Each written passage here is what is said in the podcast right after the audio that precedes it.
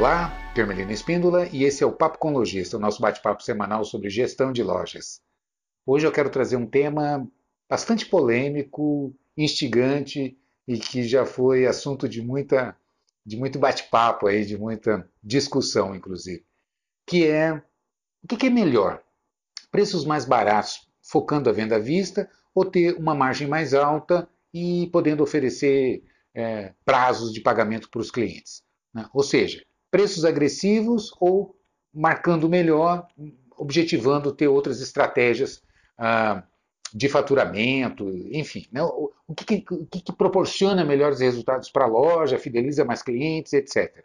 Esse é o assunto que eu quero trazer hoje para a gente fazer algumas reflexões e procurar entender quais são os mecanismos, como que a gente decide, como que a gente toma essa decisão, não é? Qual é o melhor caminho para ter uma estratégia para a minha loja.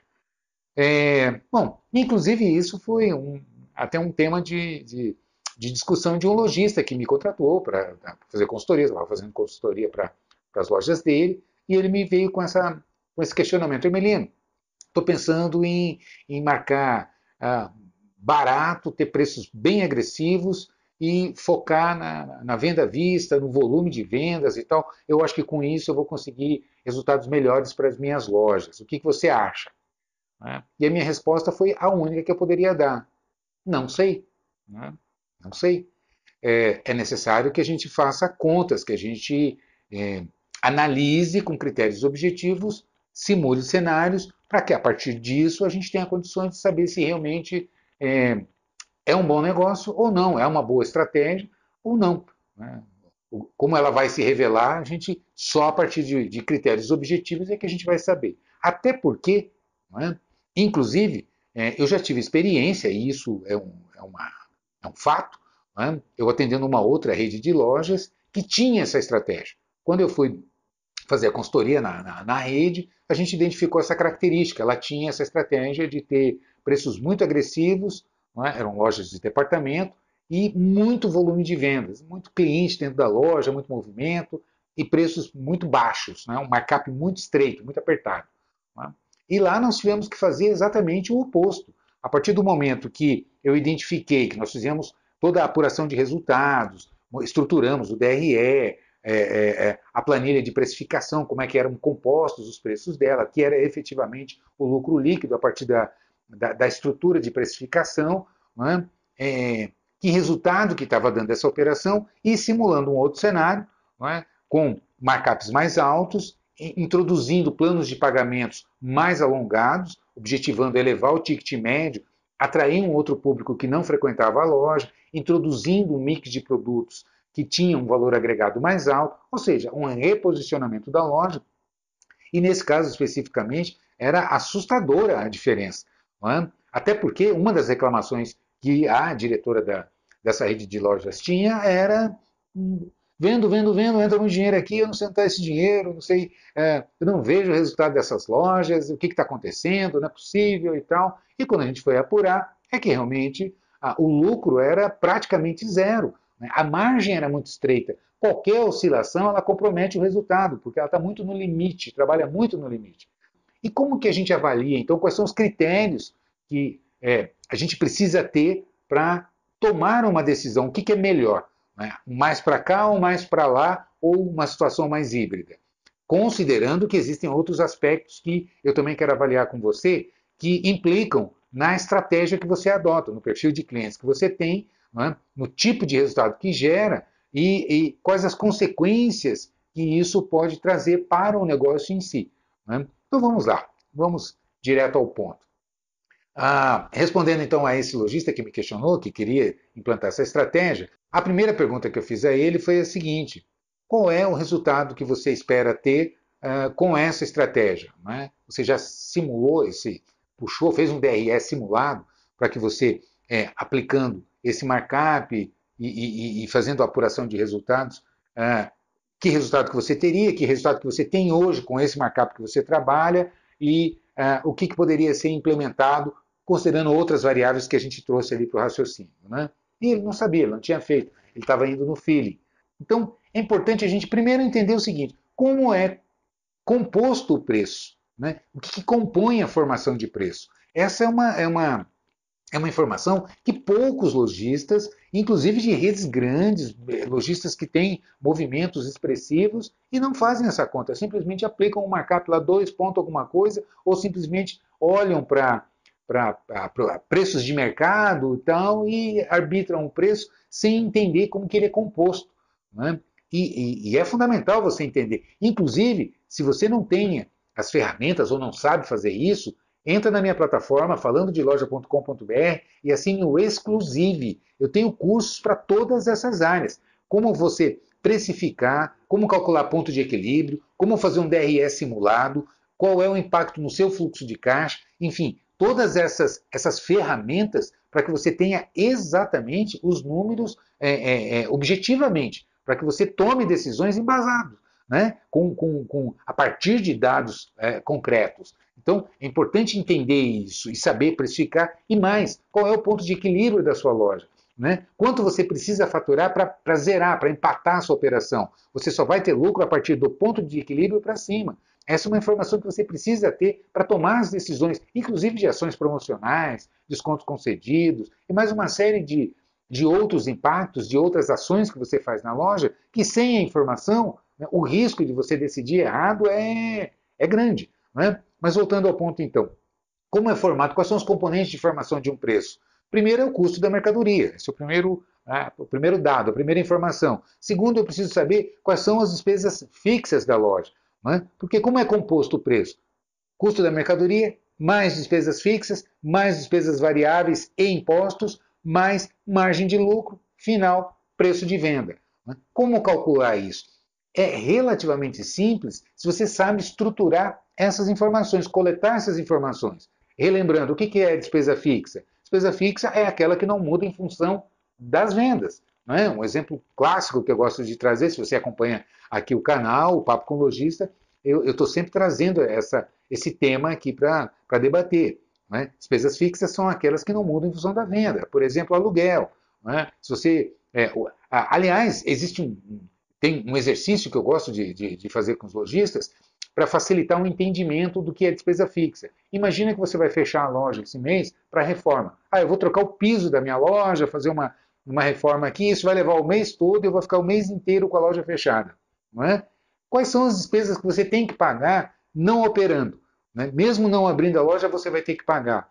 Eu vou ter que pagar o aluguel, eu vou ter que pagar a conta de luz, que vendendo ou não vendendo, a conta de luz vem, a conta de água, a conta de telefone, a internet, a mensalidade do meu contador, a mensalidade do meu sistema, né? Os meus funcionários o piso de salário fixo, eu tenho que pagar, né? Então, esse conjunto de despesas fica evidente quando você faz essa simulação de cenário, aparece muito claramente para você o que você gasta independentemente de vender ou não. Essas são as despesas fixas, não é? Bom, e as variáveis? Aquelas que só ocorrem quando você vende, não é? Exemplo, o primeiro deles que já vem à mente é a comissão de vendedor. Você só paga a comissão quando tem venda. O que mais que você só gasta quando tem venda? Embalagem, não é? Aliás, cabe um parênteses aqui, muito lojista não sabe quando eu pergunto o que embalagem representa nos seus gastos, nos seus custos, não é? E muito lojista não faz essa conta. E é relativamente simples de fazer. É só você pegar um período, ver quantas vendas você fez nesse período.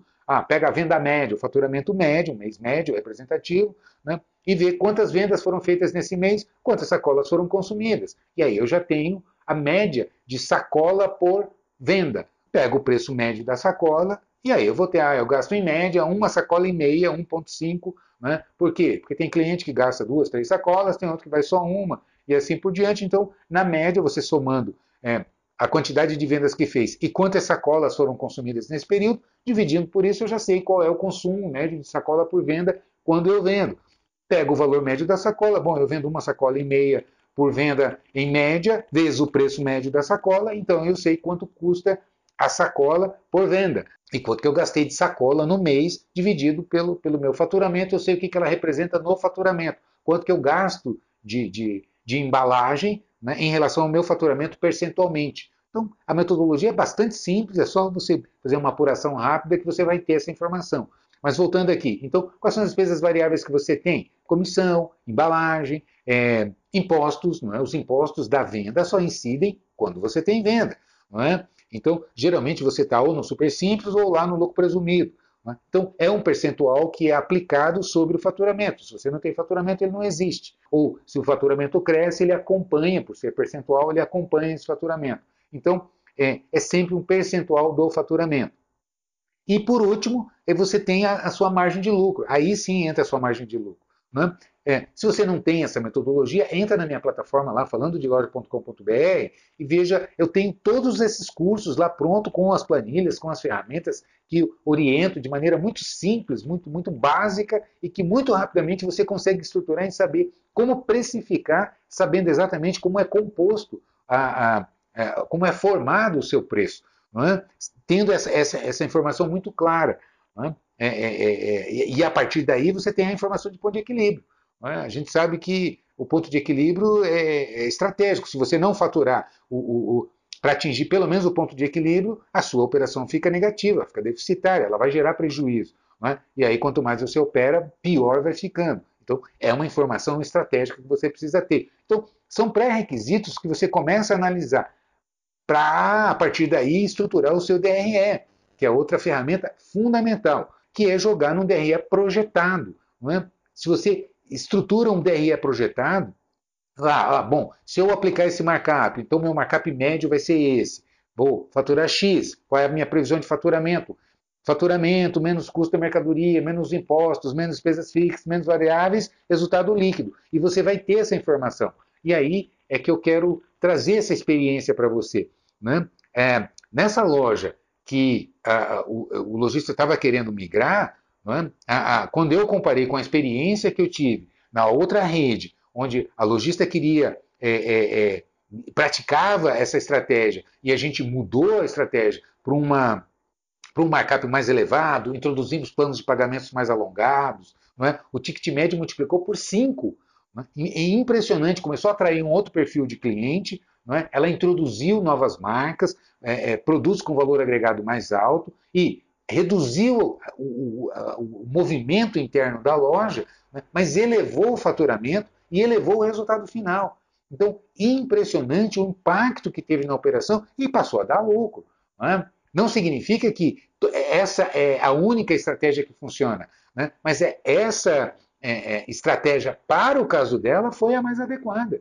E há outras lojas que conseguem operar muito bem, dada a sua estrutura de gastos, despesas fixas, despesas variáveis, a margem líquida que ela consegue ter no resultado final, né, passa a ser atraente. Agora, é importante entender outros componentes que entram aí. Um deles, que eu gosto de lembrar, é o seguinte: se você atrai cliente por preço, você perde cliente por preço também. Então, cliente que você ganha por preço, você perde por preço. O dia que seu vizinho está mais barato, ele compra lá, porque ele quer preço. Não é? Então, é diferente do cliente que valoriza os atributos que você tem na loja, de conforto, de segurança, de planos de pagamento alongados que você oferece, na qualidade de atendimento que você tem, na estrutura física, no conforto, né, de ar-condicionado, iluminação, o espaçamento dentro da loja, a qualidade geral, não só dos produtos, mas do atendimento, incluindo a estrutura, né? Isso tem preço e os clientes valorizam, eles reconhecem.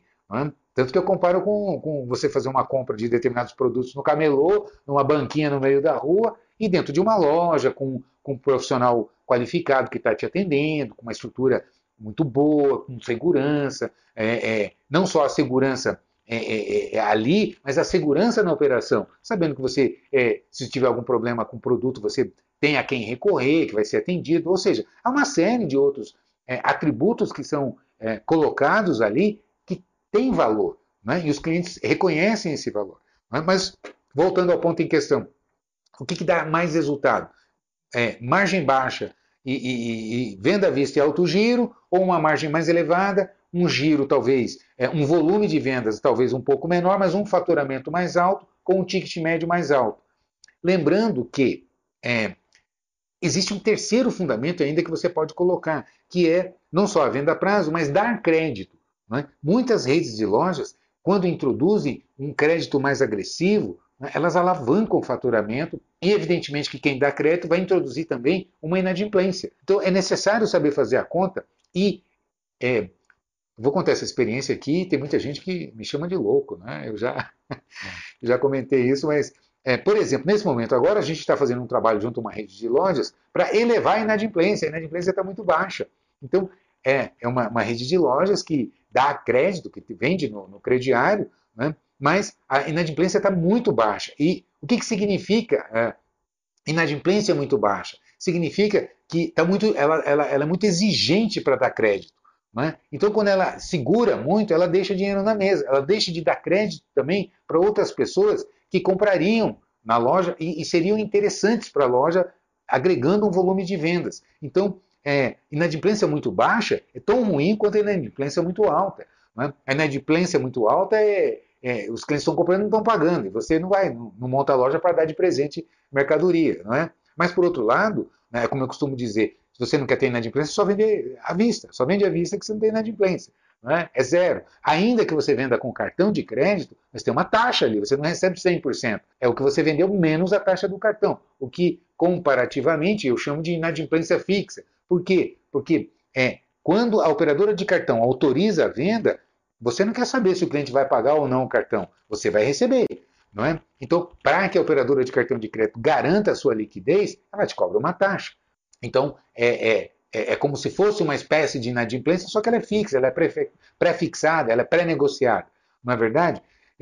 Mas, se você dá crédito direto, você vai ter uma inadimplência. E se você baixa muito a inadimplência, é porque você está segurando muito a concessão de crédito. Agora, tem um ponto ideal, e é a mesma resposta que se busca quando você fala, vou praticar um markup mais baixo e ter volume de vendas, ou um markup mais alto e vou ter uma menor quantidade de vendas, mas um ticket médio mais alto e planos de pagamento mais agressivos, no sentido de prazos mais alongados, né? Fidelizando mais esse cliente, tornando ele mais recorrente na minha loja, o que vai responder isso é o seu DRE projetado. Então, como é importante saber fazer essas contas, porque é isso que vai posicionar a sua loja e que vai garantir resultados efetivos. Sem achismo, sem feeling, a probabilidade de você errar quando você vai no olho é muito grande. Então, por isso que eu digo, o momento que a gente está atravessando é muito competitivo. A gente sabe agora, então, com pandemia, com restrição de movimento, com queda de PIB, com queda de renda, todas essas dificuldades que a gente está enfrentando, elas demandam uma administração, uma gestão mais técnica, onde você erre menos. Não é? É impossível não errar, só não erra quem não faz. Mas se você não planeja, se você não tem dados objetivos para tomar decisões mais embasadas, a probabilidade de erro é muito grande. Então, a gente precisa reduzir as margens de erro para ter mais assertividade nas decisões, não é? E conseguir alavancar os nossos negócios, atender os nossos clientes, fidelizar, não é? Mas gerar lucro. O objetivo da loja é ter lucro. Se ela não tiver lucro, ela inviabiliza.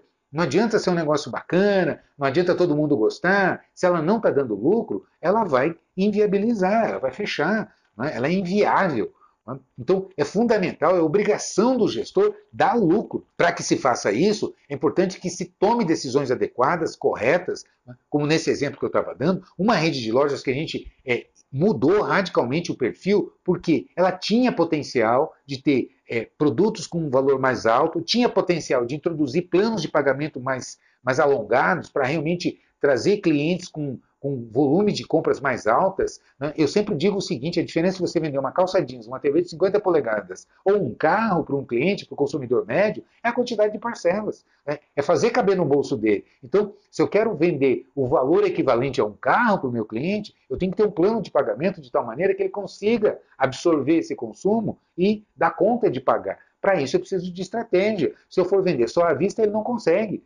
Né? Ele não consegue esses volumes mais altos, ele não consegue adquirir os produtos com valor agregado mais alto. Então, eu tendo a ter pequenas vendas, né? E com volumes menores. Ou seja, o ticket médio da venda à vista é muito baixo em relação ao ticket médio das vendas a prazo. Ou seja, quando eu vendo a prazo, eu vendo mais. Então, se eu tiver uma quantidade de vendas a prazo, com um markup que seja interessante, que me remunere e que me dê estrutura de fluxo de caixa e rentabilidade dessa minha operação, é muito mais negócio. Né? Ou, de repente, quando você analisa, fala, não, mas com esse markup, eu puxando para esse tanto, pelo perfil da minha loja, de público que eu atendo, da localização que ela se encontra, eu vou derrubar muito a quantidade de vendas e quando eu puxar um DRE, ainda que meu markup esteja mais alto, não vai ser tão atraente quanto eu ter essa estratégia A de markup mais agressivo, volumes de vendas mais altos, ainda que o ticket médio seja mais baixo.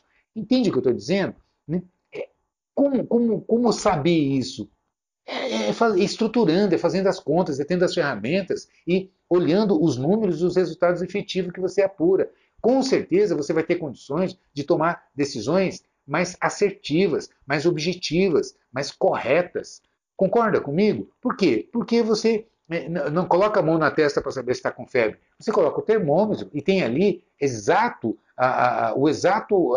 exata temperatura que a pessoa tem e tomar a decisão correta. Ah, está com febre, eu vou dar remédio, eu não vou dar remédio. Às vezes, como eu costumo dizer, a tua mão está gelada e você põe a mão na testa de alguém, acha que a pessoa está com febre e dá remédio para ela e ela não está com febre. E ao invés de ajudar, por mais que a intenção seja boa, você está prejudicando a pessoa. Não é verdade? Por quê?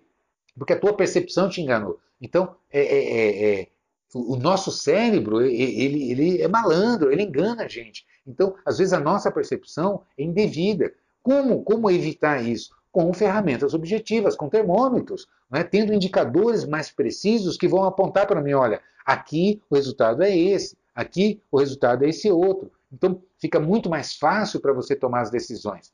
Né? Então, não se engane, não se ilude, não vá pelo olho, especialmente agora, está mais crítico, é fundamental que você tome decisões corretas, que você erre o mínimo possível, que a gente consiga atender os nossos clientes da melhor maneira possível, proporcione o que hoje está em moda a gente falar, a experiência do cliente, né? Mas existem vários tipos de experiências de cliente, então é importante a gente entender qual é o perfil do nosso cliente, qual é o perfil da nossa loja e qual é a melhor estratégia que eu posso adotar para garantir a qualidade do atendimento dos meus clientes, a qualidade, a satisfação dos meus colaboradores e, acima de tudo, né, que proporcione os resultados que a gente precisa, não é? Os lucros que a gente precisa para poder investir, para poder crescer, para poder atrair talentos, né, oferecer bons salários, enfim, ter bons fornecedores. Para isso eu preciso de musculatura, eu preciso de força. E não é perdendo dinheiro que eu conquisto força, não é verdade? Enfim, então entre em falandodeloja.com.br. Se você não tem, não sabe fazer ou não tem as ferramentas adequadas, entre lá que eu garanto para você. Eu tenho 14 cursos hoje já disponíveis na plataforma para você capacitar o time de vendas, para você capacitar gerente de loja, para você capacitar toda a equipe de financeiro com o DRE, com fluxo de caixa projetado, né, sabendo fazer precificação e ponto de equilíbrio. Se você vai abrir uma nova loja, qual é o payback, qual é o tempo de retorno no investimento que você faz e assim por diante. São todos parte de compras, né, planejamento de verbas de compra, gestão de categorias de produtos, análises para implantação de venda a prazo, como esse caso que eu estou trazendo aqui, esse tema que eu estou trazendo aqui, como fazer, quais são os dados que eu preciso jogar numa planilha que vai me apontar, e se eu tiver inadimplência, e sem inadimplência, qual é o cenário, que resultado que me dá, né? Essa qualidade de informação é que vai garantir uma gestão de alto nível e resultados que você efetivamente pode conquistar. Né? E quanto mais seletivo fica o mercado, né? Essa é a oportunidade dos mais preparados ocuparem espaços que vão ser deixados por aqueles que não conseguem. Então é importante esse alerta, é importante a gente estar atento a isso e se capacitar para isso. Beleza? Então é isso. Entra na minha plataforma, dê uma olhada lá. Com certeza isso vai ajudar você. Não precisa ter MBA em Harvard ou não sei aonde para entender. Não, tem que ser uma linguagem simples, prática, que você consiga de imediato já implementar na sua loja e apurar os resultados que você precisa. Beleza? Então é isso. Te vejo por aí, sucesso, um grande abraço.